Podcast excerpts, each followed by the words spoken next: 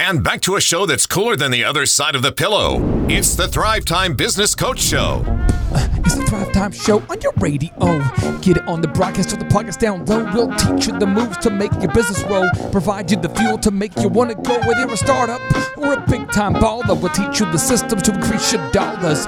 Google Optimize, sales multiplies. We cite it all so we n- never lies. Pitch yourself as a truth, not a fable. My name is Clark, but I ain't Clark Gable. Next to me, it's Z. He owns Staples. And you can too if you unplug the cable. Chuck, you too can own Stables if you unplug that cable. Well, I have done that, so stables are in my future. Have you unplugged your cable? Oh yeah, years ago. You know, the thing is, I think a lot of people out there don't realize the, st- these, these statistics. And I'm going to put this on today's It's show notes because the statistics out there are really, really awful. According to according to to uh, Nielsen, the average American, Sean. Now, Sean, you you're, this is an ask me anything Mm-hmm. format here, so you can ask me anything. But I, first, I'm going to I'm going to ask you some tough questions. Okay. How many hours a day do you think the average American is watching TV right now? It's got to be like four. 5.2 5.2 hours. Now, the average American is also on social media for 2 point, I think it's 2.3 hours a day, Chupp. Too long. I try to block out these statistics that I keep memorizing by as a result of going over them all the time. But so you think about how I mean, how is it po- Dr. Sibley, how could you possibly have success if you're watching TV 5.2 hours a day and you're doing social media for 2.3 hours a day? I mean, how could you do it?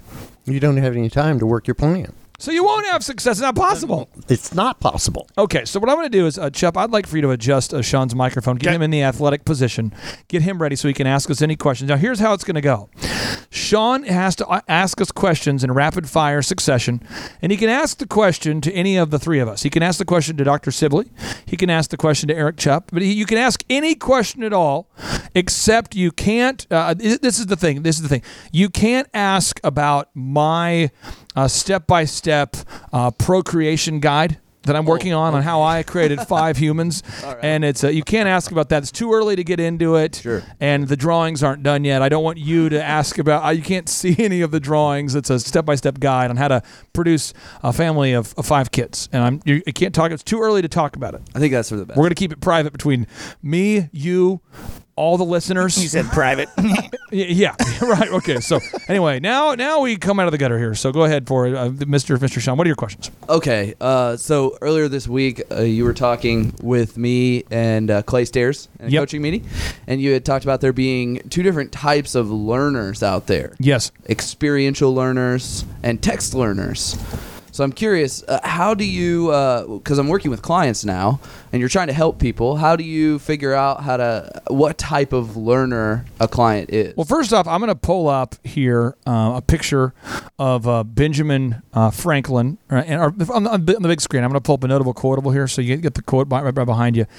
Uh, Benjamin Franklin, uh, if he were here today, he, could, he couldn't be here, Chuck, because he's dead. That's a bummer. Yeah, but, but when he was alive, though, he invented the bifocals. He invented the bifocals. That's not. I'm not impressed. The Franklin stove. I'm not impressed. The lightning rod, which helped prevent fires. No, I don't care. Did you know that he negotiated with the French and convinced the French that they hated the British more than they hated us? Because the French really didn't like the colonists either, but they hated the British more. So he's like, listen, if you'll fund us, we could beat your enemy. Think about this. We could we could work. It's like how the America hired the communists to beat the Nazis. We hated the Nazis and we hated the communists, but we really hated the Nazis. So we teamed up with the commies to beat the Nazis. So Benjamin Franklin was a great diplomat, a great inventor. He had a skull. A great author. He the inventor of the skullet. uh, it's an unbelievable hairstyle. It's like the mullet, but no lettuce on top. He says, "Tell me, and I forget. Teach me, and I remember. Involve me, and I learn." So I would say this to all all listeners out there. Everybody I've ever met is a learner who learns by one being told, being you know taught, being told. The second is by being involved, like interactive, engaged. So this is how I have be, have learned to learn, uh, to, how I've learned to. Uh, acquire knowledge through text. So over there on my desk, uh, Chupp, I think we have the Chip Gaines book. Maybe Marshall can pass it over to you there. But this is the, the Chip Gaines book. So this is how I read books. This is how I devour books. So this is just one book here that's not uh, quite fully devoured yet, but it's very close to being devoured. I think it's on the. Is it on the? Is it on the desk there, Chupp? Do you see the capital? Maybe it's over there by the the boxed wine. I think it's by the boxed wine there. Do you see it to, the- to the left? We're going. There it is. Yes, I think we see. Oh, guys, here it is. So this is how I uh, learn through books. Okay, so I've read the book. The book is called Capital Gaines by Chip Gaines Pretty clever. and uh, love the book a lot. Now I open up the book, and as you open up the book, I take notes as I read. You know, as I go through it. So, like, here's an example. I tabbed this, and I put tabs on it too. So I've read the book, taken notes everywhere. But then he talks about um, basically certain life lessons in the book, and I want to learn from it. And I know that I'll forget because Chip Gaines wasn't there to involve me. Because Benjamin Franklin says, Tell me and I forget, teach me and I remember, involve me and I learn. So I have to involve myself, otherwise, I'm not going to get it. So Chip Gaines on uh, uh, a page, this is page uh, 31 of his book, he says, Perhaps you have to be crazy to choose the life of an entrepreneur, I realized, but you have to be stupid to choose it without counting the cost. It's about trade offs. And I think to myself, that'd be a good thing to share on our show. So I wrote it here. There's right here, trade offs. And then I do the next tab. So I've actually read this book, and you can have right here, or you can look at it. I've read this book uh, in St. Petersburg Beach, Florida, and I took notes as I was reading it. Then I'm going back and tabbing it, which is why I have tabs on my desk over there. I'm tabbing it today. And so I will have basically essentially assimilated the content two to three times. And every single book over here, I've done that with. So I involve myself in reading, but reading to me is not a passive thing. So that book itself will take me a month to finish reading. And the problem is, I read that book and Failing Up, and a book called Failing Up by Leslie Odom Jr., which is the the lead star from the uh, Broadway show Hamilton. And I read the book because I have no interest in Broadway, and I like to broaden my interests. So I read it because I have no interest in that, and I read it, and I actually now have an appreciation for Hamilton that I did not previously have. So, but I, that's what I do, and I'm in the process of tabbing that. So I screwed up and I went on vacation, so I read three books, and now I'm tabbing three books today. But I'm involving myself in that's half tabbed, by the way. So I, not that's fully how, tabbed, half That's tabbed. how I do it. So you have, the question was, how do you know what kind of learner you are? I don't know. There's anybody out there that can read a book without taking notes in the margins who's going to learn anything from the book they can apply. You've got to learn and write in the margins. So I'm going to get Dr. Sibley's take on this. Dr. Sibley, there's a difference between like going to college and memorizing things to get to pass a test and then learning actual skills you have to apply in your business. When you read a best practice book or a case study on, on practice or chiropractic care or running a company or whatever, do you take notes? Do you dog ear pages? What's your how do you involve yourself in the content? What do you do? I'm an underliner. Underliner. I- or highlighter. Yes. I, Oh, yeah. I do those because there's certain jewels or morsels that are in these pages, and you can't remember them. So I underline, dog ear. I'm going to start using tabs now Oh, Tabs the tabs that's are good. That's a great, good dude. move. Yeah, I just got some new tabs. They're good. because I want to I want to know everything that's in there so that I can share that with my patients and with my family. There's those jewels and nuggets that we read in these books that just blow the top of our head off and we think why didn't I think of that? It's just powerful. So what I do is whenever I get to the end of my wisdom, which is every day, I then go back to my library and I dive into it. So, Chupp, if you grab the Creating ESPN book there, this book is incredible. That right there to the left. Oh, that book right there. This book just, oh, this book is dirty how awesome this book is. This book is by Stuart uh, Evey, E V E Y, and he was the former chairman of ESPN. And so J. Paul Getty was his boss, and J. Paul Getty refused to come back to America because he doesn't like being around like lazy people. And he was convinced that most people are lazy. So he built a castle for himself in Europe and he refused to come back, but all of his business ventures were in America. So he, he gave this guy Stuart the job of running his ventures. And so Stuart meets these two brothers who have been trying to start a sports network for years and they don't have the money. So he gets J. Paul Getty. J. Paul Getty doesn't even care. He goes, listen, if you've looked at the financials and it makes sense, underwrite it, but stick within the budget. So they're starting this network, and he calls J. Paul Getty and says, "Hey, boss," because you only call him once a week. You couldn't call him every day. It's like a once a week call. He's like, "Hey, boss, um, we're out of cash." and I want to know how to market. He's like, uh, I don't care. Figure it out. So this is like how J. Paul Getty would manage, you know? He's like, if you can't figure it out, then I'll come there and I'll take over and then I won't need you. So this guy uh, realized, you know what? We don't have a way to market ESPN. So this is what they did. They went to the Kentucky Derby where all the celebrities were. You know, because all the celebrities go to the Kentucky Derby, and what they did was they pulled up these, these famous actors like Robert uh, uh, Red- Redford. You know, Yeah, Redford. Yep. and they, they pulled up some of these guys and they'd say, What do you like m- most about today's race? And they're like, Oh, the energy here is amazing. The, the, the race, it's so fun. And they said, what do, you, what, what do you like most about sports? And Robert, you know, says, Oh, I love uh, enter- entertainment. I love it excites you. It pulls you in. I love, and he's, they're running around interviewing celebrities, asking them what they think about horse racing and sports. Then they take all of their quotes without their permission and they edit it into their first ESPN commercial. So their commercial says, "Why do people love ESPN? Because and it's all these it's awesome. and it's every celebrity doing it." And so they get complaint calls coming in from all these people. The actors love it, though. They love being on TV, getting their name out there.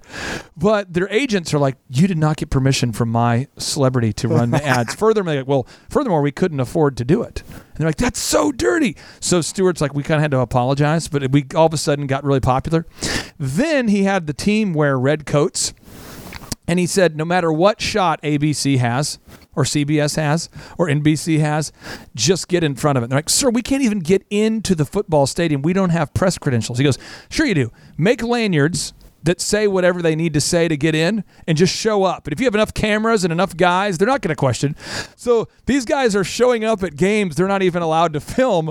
And then every time that, because you can see the red light on the camera, whenever you, the, whenever a camera's live, they'll say, take to camera one, take to camera two, take to three. So whenever the CBS camera would go live, the ESPN guy would stand up right in front of the camera so you could see on the back it said ESPN, your total sports network. And so they kept blocking the shots of everybody else. And this jackassery continued for 13 years Jeez. until they finally made a profit. And so he talks about the nitty grittiness here on page 112 uh, of this book. He says, In the early days, ESPN, although on the air, was still under construction with no single office to serve as a meeting place for the architect or construction executive, potential sponsor, or ESPN sales representative.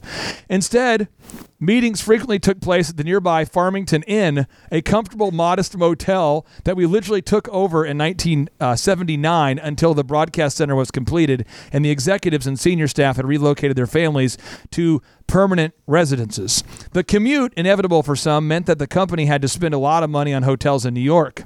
To partially minimize these costs, we decided to lease a two bedroom apartment on 57th Street in New York City, complete with a doorman. The lease was approximately 2000 each month and provided a nice, clean, economic economical place where executives and others could stay.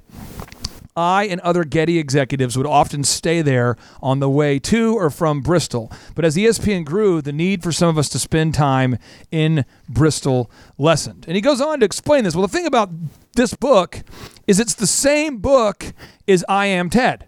So Ted Turner ran out of money. So he actually bought a country club. This guy bought a motel. He bought a country club, and both of them told their staff, "We cannot afford to pay you, but we will give you free room, room and board, and you can be on TV all the time." You don't understand. Like Chris Berman, he's going back, back, back, back, back, and he could go all the way. He literally was not being paid and was living in a motel as compensation. And they said, "But you can be on TV." For 13 years, they they built this, and so Ted Turner tells his staff, "Guys, here's the deal. Good news. We had enough cash in the bank. I bought a country club. I was able to get a down payment so we can afford afford the payments." They're going, "What's the bad news? We can't pay you guys anymore, but we're all going to live together at the country club, and that's how we're going to keep CNN on the air." And people are going, uh, sir, we're not making money. He goes, I know, but I'm waiting for a tremendously terrible or historic event to happen because that's when people will see the value of 24 news, 24 hour news. But until we have a horrible thing happen, we have to wait. And they're like, You're waiting for a disaster? And then OJ got in the white Bronco after killing his family. And next thing you know, all of a sudden CNN made profit. But that was over a decade that CNN didn't make a profit. So when you read these books, so whenever I get to a low point in my life, I pull out this book. And when I read this book, I go, gosh, you know what? Uh, this right here is this was worse than what I'm dealing with. I mean, this is, uh, you know, I think about, gosh, I'm so tired. I'm so tired. So I turn to page 139 because I'm so tired. And I read on page 139 where Mr. Evey writes, I left the meeting thinking of a huge potential success Premier could be. I still didn't understand the proposition fully, though I had a detailed portrait. I categorized I categorized this idea as a 4 a.m. thinker. I I'd surely be rolling and tossing over it at nighttime. The the later the better. This one was worth plenty of all nighters. I'd been sleepless lately anyway. So he talks about anytime he gets a good idea, he gets up at 4 a.m. and that's when he works through it.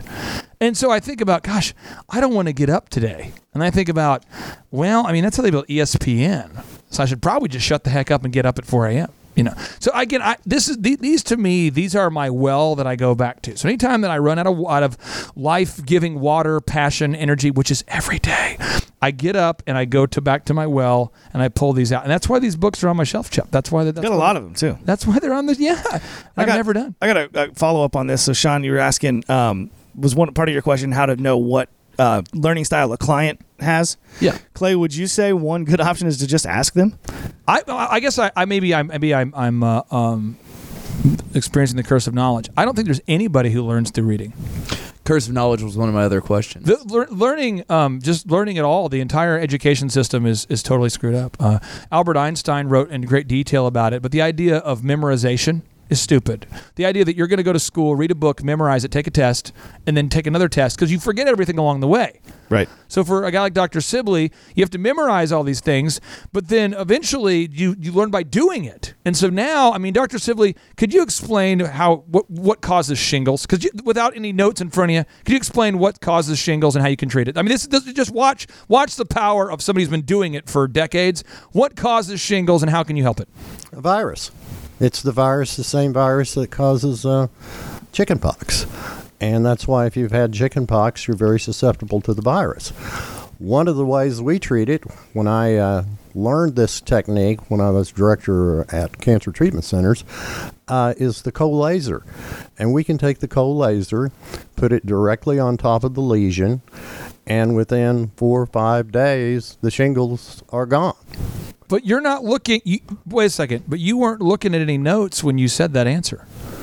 How do you know this? because of experience. Right, because you learn by doing. So with your if you're working with a coaching client, there there's not a single client we're ever going to have that doesn't learn by involvement, and that's why Socrates was the man. It's called the Socratic method, and so Socrates, the method is you ask rhetorical questions. So you ask, uh, when I will go do a sermon in uh, in Owensboro, Kentucky, you're going to see the rhetorical. I'm going to be like on a rhetorical just retreat. I'm going to be smashing uh, rhetorical. So I'm going to say, have you ever thought to yourself, I'm not where I want to be financially? Have you ever thought about, have you, has anybody ever just been around somebody who's enormously successful and thought, gosh, what are they doing differently than I'm doing?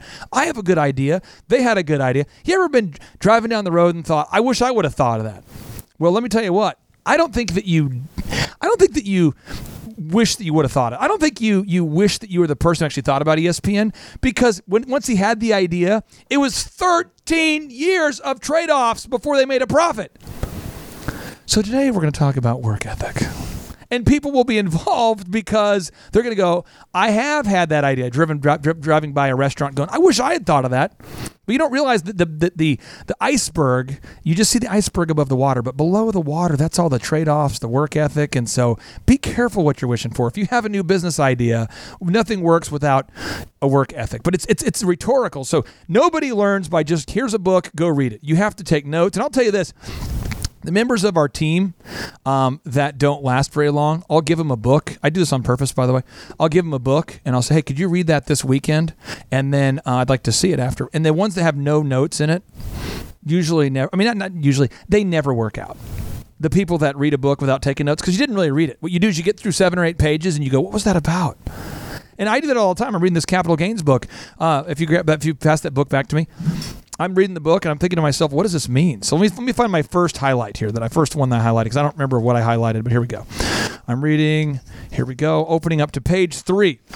Took you a while to get to it. He says, I was in first grade. I wasn't three or four. I was seven and a half years old. Yet I was struggling to read basic sentences. I thought, he at the age of seven was struggling to read. And it, I feel like Henry Ford struggled to read. I feel like Einstein, I started making a list in my mind of all the people that struggled in school that are successful. And when I got to about 50 people, I'm thinking, I turned the next page, page five, and he says, people that struggled learning.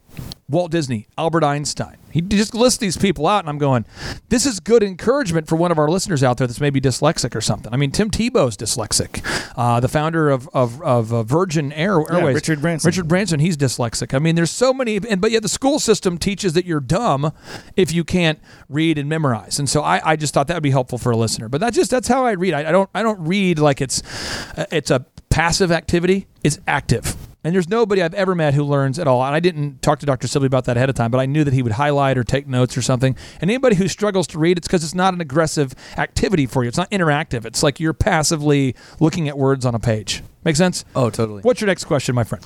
Okay, so you mentioned the curse of knowledge. If you type that into Google, it'll tell you that when an individual, uh, it's a cognitive bias that occurs when an individual um, communicates with other individuals and unknowingly assumes that the others have the background to understand. I've, I'm getting so much information working up at Thrive and, and working with these clients about what works. Um, and I just tend to find myself talking about it with them, and they're like, "Wait, wait, wait, hold up." You know, how do you how do you combat that? I want to be the most effective I can with them. Well, there's no bad uh, students. There's just bad teachers. So that's where you first have to to grasp that. Uh, uh, and Dr. Sibley, I want him to talk about this because I remember um, it's called it's in, in in the medical world. You how you treat a patient when you're with them. How would you call that? What's the phrase for how you treat patients? A rapport. Rapport. Uh, I think some people call it like bedside, Bedside manner. bedside manner, you know. Um, and I want to get your take on this in a second. But like, I used to DJ, and when you start a DJ company, you basically only get hell gigs. So every event I had was a hell gig. I mean, I'm talking about, dude, rough. I remember there's one. There was a a a, uh hospice center off of Pine. Pine, so North Tulsa, a hospice center. You DJ a hospice party? No, I, I DJ'd at a hospice, and these are people that are dying. Yeah. And somebody booked a birthday party for their dad who's like 85 and he's just like really into jello and doesn't know who anybody is. And he's got a walker with the tennis balls on the oh, bottom yeah, of oh, it. And the whole place smells like death.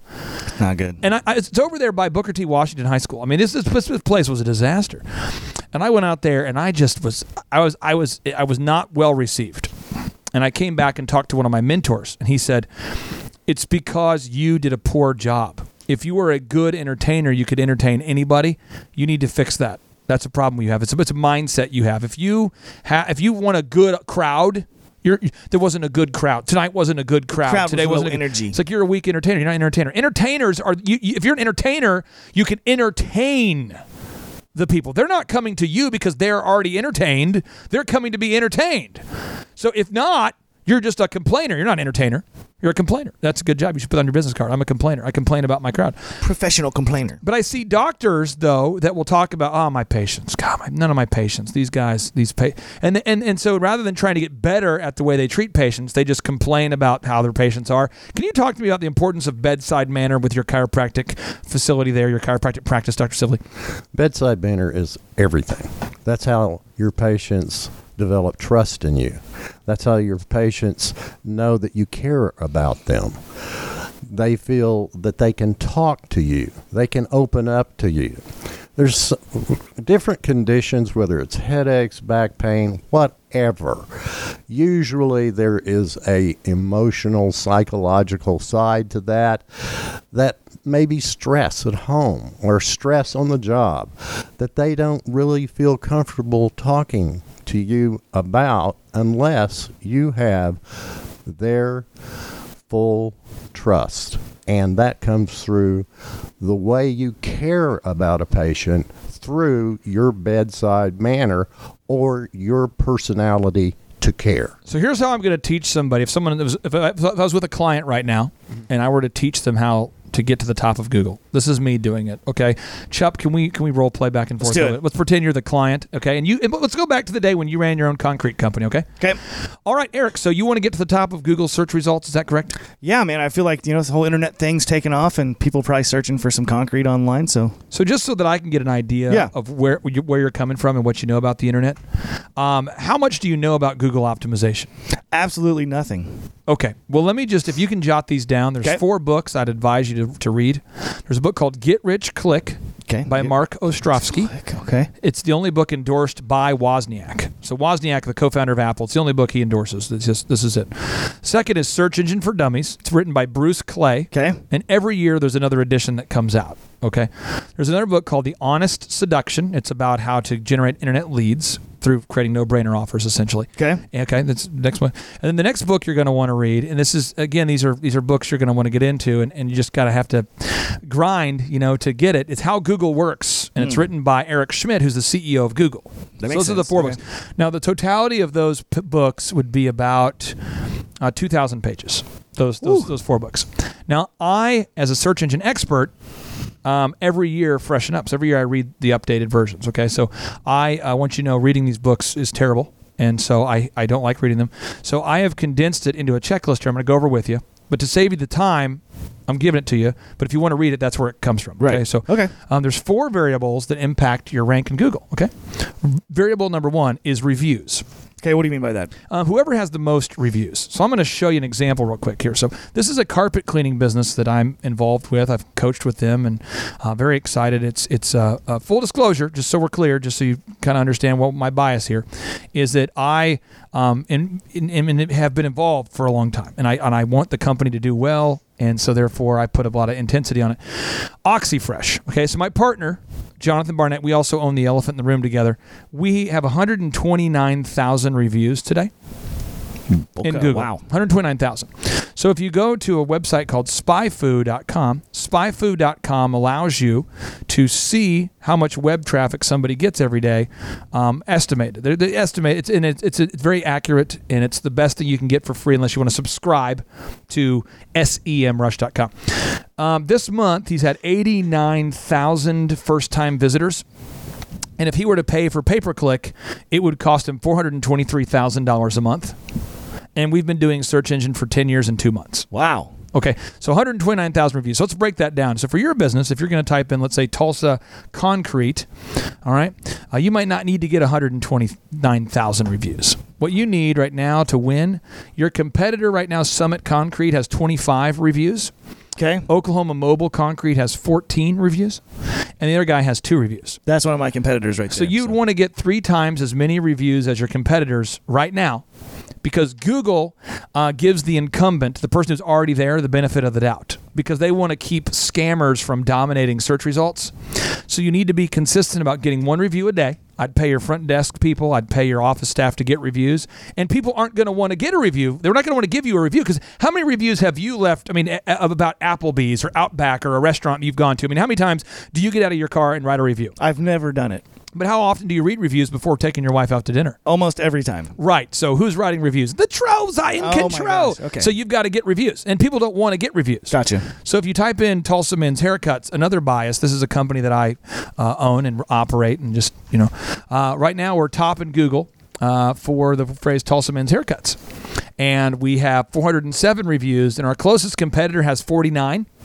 But they sell cleavage as their marketing strategy. Oh. And so uh, I'm not competing with them, but they think they're competing with me. But any person who has self respect will not go into that business. And so, um, but if you look at how much content we have, we have 2,890 pages of content today. And that's how we're topping Google. And again, if we go to what website do we need to go to to check our how much content, how much traffic we're getting, Chuck? Oh, you said like SpyFu? Right. So I go to SpyFu and I look up here. Okay. And we look here and we have uh, 3,000 visitors that go to our site every month, which would cost me $3,000 a month if I was doing pay per click. But the problem with pay per click is that people don't trust ads Okay. unless you have reviews. So it's, again, whoever has the most Reviews. right is going to win the search results. Okay, so let's do one more example. So we go back here. Let's do Tulsa iPhone repair. Tulsa iPhone repair. Um, in your mind, um, who would you call if you were looking for iPhone repairs in Tulsa? Who would you call? Well, it looks like my choices are phone doctors, Okay. uh, phone doctors, Yep. and phone doctors. Oh, and just full disclosure, I'm a partner with them and we're franchising. And so I just want you to know in my office, it's not a suggestion for my staff to get a review. You will get a review once a day or you're fired. Right. Like it's not like I'll write you up for it. You know, like I'd write you up for stealing or lying. I'll write you up for not getting a review. Yeah. one review a day. part of the job. from a customer. Yeah, Okay. because we see enough customers. I mean, you see 20 customers a day, you should get one review. Yeah. So that's. D- any questions about the review thing? No, so we're talking about these Google reviews on the map here. Okay. Okay, it. Yeah, so, so the next thing now is is content. The second is content. Whoever has the most words. Now, if we do a Google search for the word dog, uh, I typed in the word dig, which is different. But let's type in the word dog. Very, very close. The word um, dog. If you type it into Google searches, you see how Wikipedia comes up top. I do. And do you have any idea why Wikipedia? I do not. It's because they follow what's called the Google canonical rules. It's the canon. It's their established rules. Okay. And Larry and Sergey, when they invented Google, they did it when they were in college. Okay. And they were studying to be PhDs at Stanford. And at Stanford, they wrote these things called papers, and they were written in MLA format. MLA format. That's the standard format. And so they decided they've got to find a way to determine what's the most relevant search result. And so they decided that any website that followed MLA format could win. Okay. So if you think about this, um, in college, you know, professors always tell you the, the, the, the paper has to be at least 20 pages. You know, you know, when you get to like page 15, you start making crap up. The gobbledygook. You start saying, well, henceforth, uh, basically, uh, Vis-a-vis. the canine is uh, the canine erectus domesticus uh, is a widely known carnivorous, uh, and you just keep hoping that the professor doesn't read the last five pages. But they told you the paper has to be at least 20 pages long. Gotcha. And you know the professor can't possibly read all of them 70 because there's 300 papers. kids Yeah. in your psychology class, and you also know that you're so you're just you don't want to plagiarize, but you're just making crap up. That's how Google works. Okay. So whoever has the most content gets to be top. So you type in the word, you go to dog. Look how many times they they mentioned the word dog 704 times on the page about dogs, It's a lot of lot of dogs right there. which is why they're top. So let's go to elephant in the room. Let's see where we put all of our content. Let's I you what. Let's do this. Let's do. If you were going to get your hair cut and you lived in Jenks, Oklahoma, what would you type in there, Eric? um, maybe Jenks men's haircuts. Okay, let's let's give it a whirl. Jenks men's haircuts, and lo and behold, Oh, we're top. And look, every, we're top for every page. We're top. Oh my gosh. But Chupp, now, how many pages of content do we have? How how how how would you know how many pages of content we have? How could you tell? Ah, maybe I'll just look at the buttons on that bar at the top of your website and nope. see how many You click site colon in front of the site and you hit enter. This, this is how many Ah. pages Google counts. And you have to have at least a thousand words of content per page in order for Google to count it. So you're saying the Elephant in the Room website has 2,890 pages. That Google has currently counted. Okay. And Google downloads the entire internet every day, and every ninety day, every ninety days re reindexes, reshuffles. Oh, okay. So it deter- so it determines what book. You know, when you walk into Barnes and Noble, have you ever thought about what book? How do they determine what book they're going to put on display? What book they're going to recommend? Maybe the best, the one that sells the best. It's based on um, the the purchase volume. Okay. And it's, it, it triggers a supply chain. So basically, if a book's being purchased a lot, it gets into the front of Barnes and Noble. So how do you get to the front of Barnes and Noble? That's the question. Don't know. Buy your own book. Ah, True story. You can end up on the heat seekers list, and that's how the four hour work week became a top seller. That's how most books become a top seller. You basically buy enough of your own book that you end up on the heat seekers list, and that's tracked using an ISBN number. okay. And that's how it works. For Google, you get the most content, and they figure if you have the most content and you're consistent, you're probably, if you have the, well, then they go, well, how many reviews do you have? Because it's unlikely that you would be a startup and have the most reviews and not have a lot of content, or vice versa. Right. So you have to do both Okay. and you have to do it every month. So, the question not I a would one-time thing. right. So when you go to our website and you check out elephantintheroom.com, where do you think we put our content? No idea. We put it on the sitemap. And why don't we hide the content? Why don't we hide it? No idea. Because we're proud of it. We're proud that we've written 2,800 pages. Okay. Because whoever has the most content wins. And Google says if you hide your content, you will be penalized and blacklisted from the internet. Seems kind of scammy if you're trying to hide stuff. So here are all my pages. And if, you, if I hold the down arrow down while talking to you at the bottom of EITR Lounge on the sitemap, I can hold the down arrow for all the listeners out there. If you go to eitrlounge.com and you click on sitemap, you can see them. If I click the down arrow while talking, you and I could have about a 10 minute interview about this, and I would still be, because I've been doing this for six years, homie. Now, how much does it cost me per article I write? What do you think? If Chupp, if you were to sit down and write an article Okay. about haircuts and Jenks, How long's it got to be? what would you write about, and how long would it take you to write it? I, uh, A thousand words. Uh, a thousand words. 10 I- paragraphs. I'd probably try to talk about maybe where it's at. So Jenks. Um, How hair- long would it take? cutting? How long would it take you? You think? Most likely hours. What I mean, what am I going to write about? I don't know. So our staff has to write about a company they have no idea about, no an industry they have no knowledge of, Okay. for like two hours, and they switch to another company. So they have to write about Tulsa Men's Haircuts or Jenks Men's Haircuts, and it typically takes them about a half hour to write an article. And then after you write the article, somebody else has to then upload it. Now, Okay. Chupp, why can't the person who writes the article upload their own article? Don't know. People lie, cheat, and steal. Ah. It's called a quality control loop. Okay. And I have to have somebody other. It's like accounting. You wouldn't want the person to chalk up their own commissions. Yeah. You know, you want to have a, People get a- accountability. Yeah. So you write it up there, and then this right here at the top. This is this is called the H1 text, and you've got to have H1 text that's about what you're what you're trying to optimize for. So Okay. we're trying to optimize for, in this case, the best Owasso haircuts. Then you have the title tag, which is like the title of the research paper. Would it be weird if your research paper was about dogs, but at no point did you use the word dogs in the title? That'd be pretty weird. Hmm. Okay, so then you have to have the most words, and you have to weave in your keyword, and you just have to follow all the rules. And so there's a meta description.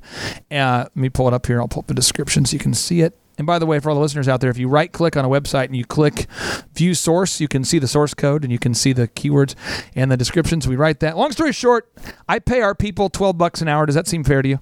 Yeah. Cool. Seems like a fairly tough job. Too. So every article we write, we charge clients twelve dollars, and for non-clients, we charge you fifteen and depending upon some industries that we have to charge 15 because it's a little bit more intensive.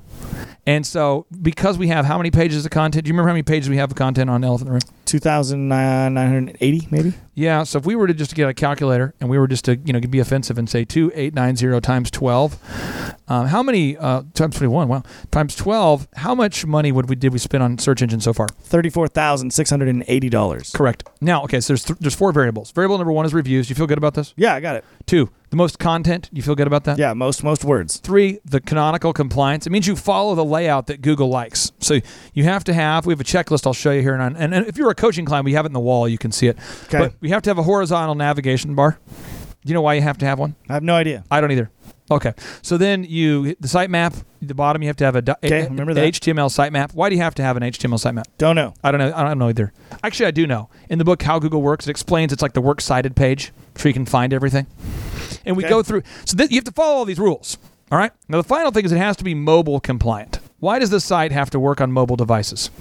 Well, I can just imagine that there's probably a lot of people on their cell phones and they probably want it to look good. So, Over 80% of searches are now done on smartphones. Okay, And so what has to happen is it has to adjust for mobile. And the problem, there's all these different phones. Because, like, Samsung came out with a new phone, like, about two months ago. So my newest phone is the newest Samsung. Yeah. It's got, like, a rounded edge. Oh. Then there's an iPhone, the new iPhone. There's an iPad. There's a Samsung tablet. And your device has to, your, your website has to work on all those devices. Okay. And so you right here, you have to be able to adjust all those devices. And it never. And, and do you think that, that people are going to stop making devices? Do you think Samsung is going to, for your convenience as an entrepreneur, stop making new devices? Probably not. Right. Which is why we have to update your website every single month to make sure that your website maintains canonical compliance. So much like uh, getting a garden. You build, you know, you buy the plants, you plant the, you plant the, the, the vegetables. Mm-hmm. How often do you think you should pull the weeds?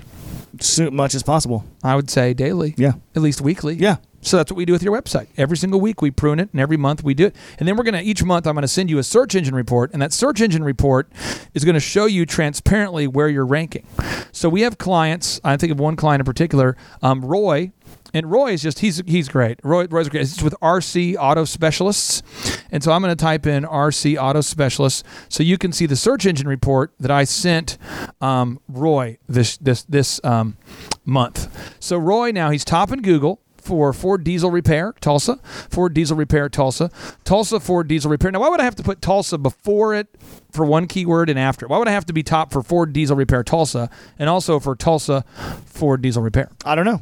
Why would I have to be top for F 250 Truck Repair, Tulsa? People probably searching for that. What about Power Stroke Repair, Tulsa? Hopefully, people are searching for that. These are all the terms people search for. Okay. So we're top for all these different terms, and uh, Roy invests in about 100 articles a month. So how much is Roy spending a month in your mind? Uh, about twelve hundred dollars. Correct. Okay. Now, if he Now- had a specialty that was different, uh, like some in- industries and niches are a little harder, so Yeah. it's fifteen dollars an article. Okay. that's what twelve is what it costs us, hard cost. And then what all? I don't. I understand what you're saying, but I don't know how to do any of this. So what all can you guys do? Well, one is a search engine company. We could uh, do it for you, or you could do it for yourself. There's two ways to write content. Okay. I, I endorse both. One is you could do a podcast every day, a 10 minute podcast. And then we've actually invented a technology, which uh, I don't think a lot of people realize that we've actually invented this technology. It's called End Quote, and uh, I hired an MIT student, and uh, uh, we teamed up. We partnered. So this is like 99% her brainchild, and like it's. But it's for me. I saw a need, Right. because we were paying over $1.50 per minute to transcribe. So I started talking to Challen, and, and Challen actually took the effort and did it. But it trans it transcribes your audio files and it turns them into text real time. Okay. And so this program for about 30 cents a minute will transcribe anything you're saying. And so if you want to do a daily podcast, you could be top in Google as a result of just having the most words. But Chuck, do you know how many clients we've ever had that have done a daily podcast? I have no idea. In my 12 years coaching, I've never had anybody do it. The closest I've ever had was Dr. Edwards, and he does them as needed. And he's top. So if you type in Tulsa prolotherapy, prolotherapy, and he he has us do about 100 articles a month for him. There he is. He's topping Google for every possible term there. If you type in like Tulsa, I think Tulsa vasectomies is something he's doing now too. And I know you're excited about that, but Tulsa vasectomy. Okay. Yeah. Yeah. Uh, let's see where he's at here. Oh, maybe it's vasectomies. Let's see. Vas- Tulsa vasectomies. And if he wanted to be topping Google, Chupp, how would he have to do it? Uh, he's gonna have to have more reviews and more content. It sounds like. There he is, starting There to pull is, up. yep. And so he has us write content, but here he has a podcast. And uh, he's done 95 podcasts so far. Oh wow. Okay. And each podcast is equivalent to one article. But I've never had a client outside of him that's ever done. Now, we have one company called Peak Medical, and they actually have landed huge deals. We're talking huge with like Stanford, UCLA, like huge companies like uh, uh, um, University of Washington. Okay. I mean, these are big, but he does a podcast. And I think right now, I could be wrong. Uh, let's see here. He has 19 podcasts. Okay. But the problem is, how many articles does Elephant in the Room have? Uh, almost three thousand. Yeah, so you need 3,000 podcasts. So you better get started. Woo. Or you can have our team do it. So that's, that's, that's, that's your option. So, right, A, cool. do a 10 minute podcast for 3,000 days in a row, or pay our team to do it. AKA nine and a half years. Uh, And just for fun, a lot of people say it'd be so nice. I wish I would have been the person who invented the pioneer woman idea. I mean, I wish God it must be nice being her doing that blog out there in Pawhuska. Gosh, she has it made. She's in Walmart now. That pioneer woman, that lady who teaches DIY projects. How many articles do you think she's written? it's overnight success, right? Fourteen thousand three hundred articles. Oh. oh, Okay. so that's like a fourteen thousand page book. That's So- a lot of pages. And again, that right there, Sean, is how I would teach a client how search engines work. Gotcha. It's not like here's how Google works. Basically, you just boom and then boom, and because people want to know. Anybody who has a rational mind is going to want to know how it works, And to make sure you know what you're talking about, right? right? And I always cite where I'm getting my information from. And my entire time of coaching, I've only had two clients ever that have read those books. And the one I did, it was pretty cool. He's in Oklahoma City. He calls me up and he goes, he says, "Dude, I'm reading, I'm reading right now the Bruce Clay Search Engine for Dummies, and I'm like on chapter four. It's like a 500 page book, and it's awful." And I go, "What are you doing to stay awake?" He's like, "Red Bull." Like I'm like, I, it's, it's awful. He's like, "This book is terrible," and I'm like, "I know because it's all technical. It's like reading the manual for your car. Have you ever bought a car where they have the manual in the glove box? It's just brutal. Yeah, it's. Te- What's your next question there, Sean? Okay. Um, You got to eat that microphone. Yeah, we right have a up on it, buddy. microphone. All right. we, we are using unidirectional microphones for the listener quality. So you just your face has to just eat that glorious mic- Mm. microphone. Yum. Okay, so um, uh, Robert Kiyosaki, the author of Rich Dad Poor Dad, has a quote from that book. He says, "If you look uh, at any successful person at the start, they were not bal- or they were not balanced. Balanced people uh, go nowhere; they stay in one spot. To make progress, you must first go unbalanced. Just look at how you make progress walking. So I'm like learning about these F6 goals. I'm starting to live my life by these F6 goals." Yeah. and I'm finding that like I just don't want to spend time in some of them. Like I don't even want to. Is that is that Well, let me let me let me uh, offend somebody out there. I'll tell you about my, my, my, my religion, my Christian faith, and how much time I spend on it every day. Just being blunt. Someone can judge me. This is good. Good judgment. Good judgment. Um, I listen to TD Jakes every morning. Every single morning, I listen to TD Jakes, and that's all I can do. Now I'll pray throughout the day, but I'm telling you what, I have no interest in, in traveling overseas. I don't want to do missions. I'll support the missionaries. If people, if someone feels like that's that that's their calling is to do missions, I will write you a check. I will do it, and you, I want you to go do that job. But I am not. I just am not. I'm not going to attend a men's seminar. I'm not going to a men's summit. I'm not going to a marriage counseling seminar. Here's what I'm going to do. I'm taking my wife on a date every Wednesday. Boom.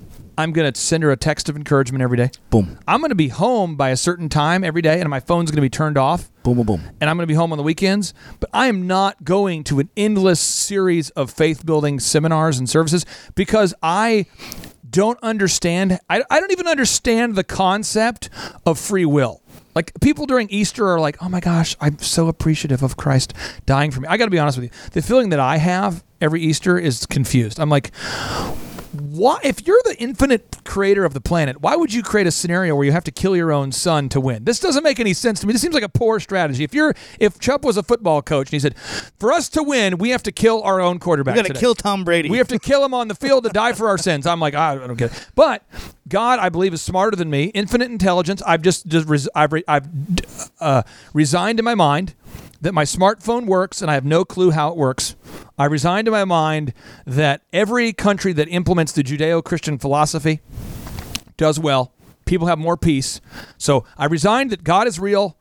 Christ is his son. He died for my sins. I don't care at all about anything beyond that because I went to ORU where I studied theology. I've read the Old Testament and New Testament multiple times, and I kept asking questions. And my t- my teacher's assistant and my professor would all eventually say, "Son, it just requires faith," and I have no idea. And I'm like, okay. and I and so I, I mean, I'm so I'm just telling you. For me, I don't go down that rabbit trail at all. But maybe somebody else does. Maybe there's a listener out there, and that's what you feel called to do. But you just got to do trade offs, man. I mean, if you don't do trade offs, you're going to lose. Just, I mean, Dr. Sibley, I mean, you built your chiropractic practice. I mean, and you've had a lot of success. I mean, uh, Jack Welch uh, did a uh, uh, the the CEO, number one CEO of all time, who grew GE by four thousand percent. He was interviewed. It's in the Wall Street Journal about life balance. You know, how do you find life balance? And Jack Welch says, there's no such thing as work life balance. There are work life choices, and you make them, and they all have consequences, good or bad. Can you talk about trade offs you've made in your career, maybe like where you've said, you know, I wasn't doing that because I was doing this? Or can you talk about any trade offs you've made? Because you obviously are very successful now, but what trade offs did you have, did you have to make to get there? I think mistake wise, I was so motivated and so caught up in being successful that I probably sacrificed some of my family time that I should have been with my family. But I finally realized that and I made up for that. So, So- you, you realized it. I realized that, that my kids were growing up and I was not being a part of that. So I re- rearranged my entire life so that I could do that. And just like you were talking about your church life or your Christian life, I got out of balance in that area too. So I started correcting that. Yeah. And after that, everything else seems to just fall into part, I- into place. I, I have found if you get that little that, that like you just said, if you get the, the faith and the family right first, everything else will fall in place. In place. here's a little thing you can try though. I tried this for seven years. What you do is you don't get the family part right. Mm-hmm. And what you do is you just make a ton of money, Mm-hmm. and you'll find that when you get to the top of Mount Success, and you're, in my case, I, I had made it where I was just a horrible husband. I was honestly just actually a disaster. There's no peace. There can be no peace at the office when you're not having uh, peace at home. I'm just telling you. It's just so you've got to get that right. That that's that's the. I believe faith and family have to go in first, which is why I listen to TD Jakes every morning. I just have to. I have to get that right every morning. Otherwise, I just. And st- even our meetings at six. And usually by seven, I've committed my first of 15 to 20 sins by seven. And I was sin free between like 4 a.m. and like 6.45. But usually about 6, nah, that's, that's, that's dishonest. At 6.04, I've usually committed my first egregious sin. Because it's like, I get, I, I, I don't understand why it's so hard for humans to just do what they're supposed to do at work. And so usually by 6:04 I've got a text message from some employee that can't be there or has a life issue or is going through some drama and it makes me crazy. And so I've recently got to a place where I don't curse as much, but I curse in my mind, which I think is worse. Cuz my out loud I'm like shucks. But then in my mind I'm like I want to f out their gut. Their I want to f out their eye, or you know, f and gouge out their eyeballs, and you know, and I'm like, why did I just think that? I've watched full that that was it. Full Metal Jacket. I will gouge out your eyeballs. I'm like, why do I think that? I did not. Anyway, it's probably too much Tupac in my life. Back to you, Sean. What's your next question? Oh wow. Okay. Yeah. Do you have another one? Do you have another one there swirling around? So um, Final question. This is your final question you get to ask, and then we're, I'm going to kick myself off the show. all right. So I'm just curious. You've sold a lot of different things in your life. You've s- just selling tons of stuff. Sell Tons of- something, sell something, Yes. sell something. What's the most I don't want to get Whoa. caught up in the middle. I need to sell myself. what has Whoa, been that's different. the I know there's a, a formula to make Yeah. sales uh, like work, but what is the most difficult thing that you've encountered that's like hard to sell? Selling is really easy though, bro. It's like a mindset thing. So you just let me break it down for you. One, don't sell something you don't believe in. True. Two, don't sell something that cannot be supported by facts. So let's get into sales. Step one, you build rapport. So you need to script out five rapport building questions for every sales process. Five. That's it. Five. Don't get more than five because you can't scale it. Five. Five questions. So here's, here's my rapport building question if I was selling men's haircuts. One, hey, thank you for calling Elephant in the Room. How'd you hear about us? Two, let me ask you this. How familiar are you with the elephant in the room? Three, have you tried other men's grooming lounges in town? Right? That's that's three. I, I, I mean, that's I can need to give you five. That's just three. Boom. Okay. Needs. Let me ask you. Needs. This is this this is this is if you just if you want to not read all the Brian Tracy books, there's like 30 of them. This is how you do it. But if you want to read all 30, they're great books. But here we go. You say, in a perfect world, if all haircut places charge the same price, what are you looking for from your haircut? And then they say, well, if all charge the same price, I'm looking to get in on time. I want this, I want that. But most people are focused on price. It's like an obstacle, you know? You say, okay, second, let me ask this. On a scale of one to 10, how happy are you with your current haircut place? Why? You know, 10 being the highest. You know? So you ask the person what they want. So step one, build rapport, get them to like and trust you. You know, like and trust. Okay. Compliment them, like and trust. Step two, just find the problem they have. Don't guess. Don't guess. Don't guess what problems your customers have. Ask them. The entire elephant in the room experience is based upon me asking.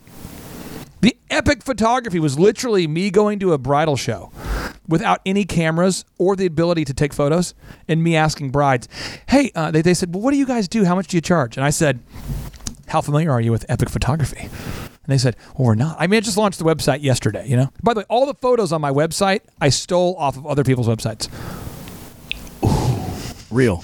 Real. But you know, I say stole. I, I bought them. I had a friend of mine who's a photographer in a different city, and I said, "Can I just put your images on my site as my portfolio?" He goes, "Yeah, sure, for a grand." So I paid him a grand. Boom. So brides, I said, "Hey, let me ask you, what are you looking for from a photographer?" And they go, "Their photos are awesome," because it drove them in the booth. I said, oh, um, we're, we're proud of them. You know? So let me ask you, though. We worked really hard on those. I said, "How- How familiar are you? And she says, Well, not really familiar. Two, let me ask you. Let me ask you this: uh, uh, Have you looked at other photographers? Yeah, I have. What wedding date are you getting married? You know that kind of thing. Needs. If all photographers charge the same price, what are you looking for?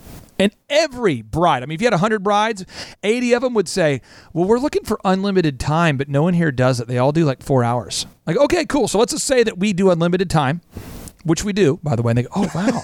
Second, Which we do. yeah. Second, second now, what, second thing, all the brides tell us is they i- i- how, how important is it to get your photos back quickly? And they go, "Come on, my sister got married last year, and it took six months to get the photos back." And I said, "Well, we actually do um, a two week turnaround time." And they go, "What?" I said, "Yeah. What else? What else are you looking for?" And I said, "I mean, what's your big concern? What's keeping you from booking with us or someone else today?" Mothers say this. Mothers go, "Well, we want to try it before we buy it," which makes sense. And they sound kind of cynical at the trade show because they've talked to all these charlatan photographers, of which I was one at this time, right? So I say, "So what are you looking for?" Mom says, "Well, we just want to try it before we buy it. And we want to see, you know." I said, "Well, that, that's what we do too. You know, what we do is we shoot your engagement for free and your bridals for free. And if we're terrible, you don't pay us anything. And if we're good, you still don't have to pay anything. But if you do book with us, you know, if you book your wedding with us, like that's included. You know what I'm saying? So you're you're, you're going in. There's no cost to it. But if you if you hate the photos, I'm not going to give them to you. But if you like them, I'll give them to you as part of your package. Does that make sense? So you're you're getting it included. It's like free, but you only if you book your wedding. And the brides are like, yeah. And let me tell you what, Sean, we went out there and we did some horrible engagements. I mean, stuff that didn't make sense, but they didn't pay anything. All of our bridals were a disaster.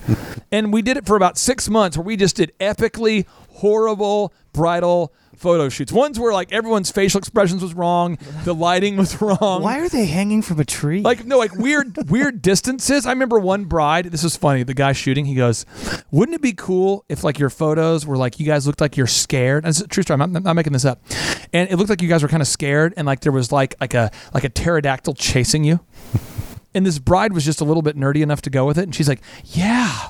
So we photoshopped a pterodactyl flying. By. I'm not kidding. Swear to God. And it was the craziest thing. And there, then they moms looked at it. She's like, "I don't like these at all." I mean, it's just weird. What is We did this? super dark, like morbid lighting. Sometimes we did like overexposed, any aperture screw up you could do because we didn't know what we're doing. Then once we got it where people said, "Gosh, these are good.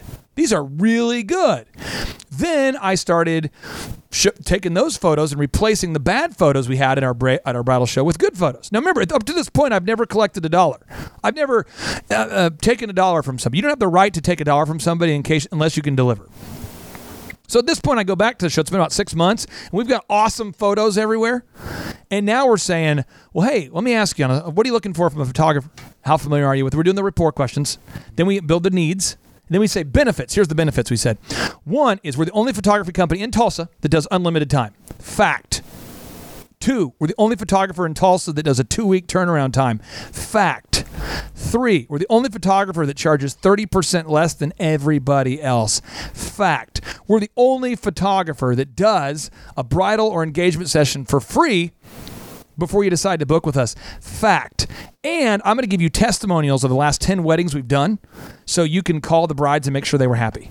And at that point, man, you just start rocking. But if you have if you don't have your five rapport building questions, it's not going to work. If you don't have your five needs based questions, it's not going to work. If you don't have any facts to support your claims, it's not going to work. And if you don't ask for the close, it's not going to work. So I see a lot of people scamming people and they're struggling with sales because they're selling something they don't believe in. That's not good. I see a lot of people not scripting their questions so they don't know they're not it's no there's no method to it. And the way that the you can read a lot of books. There's one called new, new conceptual selling that explains the psychology. But basically someone doesn't know who you are so you have to build rapport. They have to like and trust you. Then step two like a combination lock to unlock it. The first combination is rapport. The second is needs. You have to find their needs. You got to find what they want. Don't just tell them what they want. Find what they want. Then benefits. You got to support them with a fact. And then call to action. You absolutely have to call people to a point of action. When you do try to get a deposit or book an appointment, they're going to have an objection. And people always have the following three objections no time, no need, no money. So build a script for how to handle those and then just go dominate.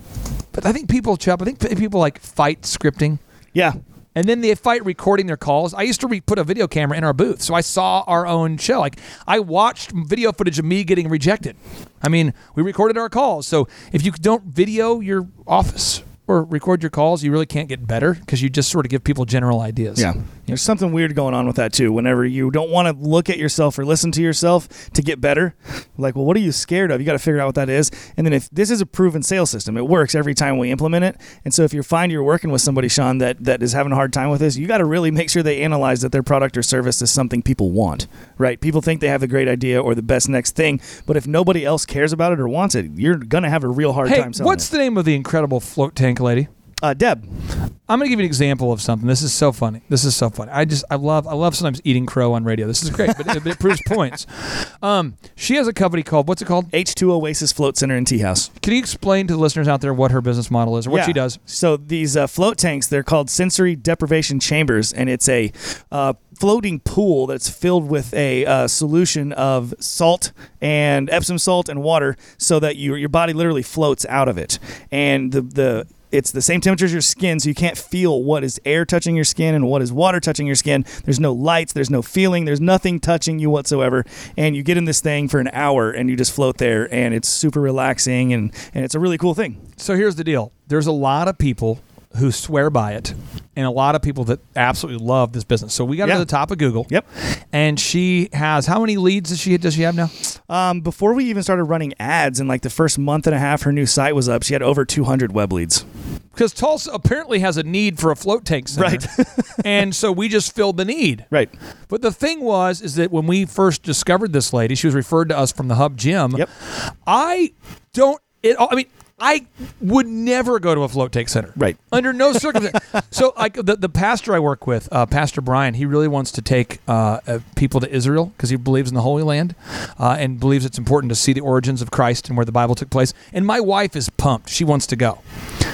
I, I, I don't know like if you struck me a check for 10 grand to go per day that I would ever want to go. Like I just I don't want to go. I don't want to leave the country. I don't I don't like leaving ever. I mean, uh, leaving Oklahoma is stressful. Flying. But at the same time, it turns out people want to go there. Right. So it's not about whether I have a need for it or you have a need. It's is there enough of a need? Who are those ideal and likely buyers? You got to So- find them. Dr. John Sibley, I mean, what percentage of the American population are just terrif- terrified by chiropractors? I would say probably at least 30 to 40%. They're just terrified. Yes. And so, and then have you ever had somebody come in because their back pain is so bad they finally are like, okay, I broke down. I'm going to see you, and now they're a committed lifer. Correct. Uh, most people get desperate and they look for different remedies uh, through other different vehicles for healthcare. And finally, they say, well, let's try something natural. Let's try not medicating or do something like Surgery that. or whatever. whatever. So yeah, they come in, they see it's an easy experience, it's painless, gets quick results, so they're a believer, Right. and they give us a Google review. and they give you a good. I mean, that's but the thing is, like, there's just because you're passionate about chiropractic doesn't mean that 100 percent of Tulsa will be. That's correct. But there's people we are passionate about providing solutions for people that have chronic pain, and eventually most people will go visit a chiropractor once they have a breakdown. They're ready for the breakthrough. But again, like he's not out there um, selling like solar powered flashlights. You know what I mean? It's it's like you're not selling like ice to Eskimos. You're not out there. And I see a lot of people trying to do that. And I'll just tell you an example for something in my life that was uh, frustrating as anything. Um, my frustration is that not everybody would want to become an entrepreneur or even 1% of people. I'm frustrated that one out of 100, so one 100, so like one out of a thousand people, in my opinion, have what it takes to be a successful entrepreneur. I, just, I, and honestly, and I, I, I, at the age of 27, I thought, gosh, I could teach people this. And I would go to these speaking events and I'd teach people, but they wouldn't execute it. And so, what's really neat about our listeners is we have a lot of people that actually are diligent doers. Right. But we're weird. If you watch how they comment on Twitter or Facebook or when they email, they're emailing like their questions at four in the morning. Yeah. These sick freaks are getting up at 5 a.m. every day. Uh, we, we, we do our workshops, they start at 7 a.m. That's right. And all of them have been up for like two hours before the workshop. I mean, it's just. We get the wild ones that show up an hour and a half early just to kind of see what's going on. yeah, so we uh, the Thrive I experienced the Thrive Time Business Coaching. It's not for everybody. In fact, if you go to Tony Robbins seminars frequently, you would hate our workshops because it's like not at all focused on just motivational things. We're focused on executing a proven system. And so again, when Dr. Z and I were talking about that recently, I mean, it's it's honestly our our what we do at the Thrive Time Show. Uh, we take on our, like we have 160 clients in the portfolio. We really can't do more than that. That's why we always have to like uh, Pruned. well, we yeah, we have to. If a, if a client's not going to do their work, we have to just tell them, hey, it's time to move on and replace them with someone else because we always have a kind of a waiting list of new folks. But it's literally a one out of a thousand thing. I I don't know if anybody in my family outside of my brother-in-law Justin who has what it takes to be an entrepreneur. And I can't on, on all sides. I mean, we're talking as far out as you go. There's nobody on either side, no matter how far you go. And occasionally people want to be an entrepreneur and then they try and they fail because they're lazy. But it's like, I, I don't think, Adam, I mean, with, I don't know about you, Dr. Sibley, how far you can go out or if you have a few entrepreneurs in your family, but we go right now, right now, um, a thousand. I mean, we go out to my wife's family, my family, all their family, all their family. There's no, there's nobody. I mean, there's just nobody in that family who has any interest at all in being an entrepreneur. I mean, do you do you have an entrepreneurial family? There, there, Dr. Sibley, do you come from entrepreneurs? No. No. I mean, it, it's honest. I mean, do you do you feel like you're talking to people from another planet when you explain to them the passion you have for entrepreneurship at some point? I feel like that what entrepreneurship is is teaching others.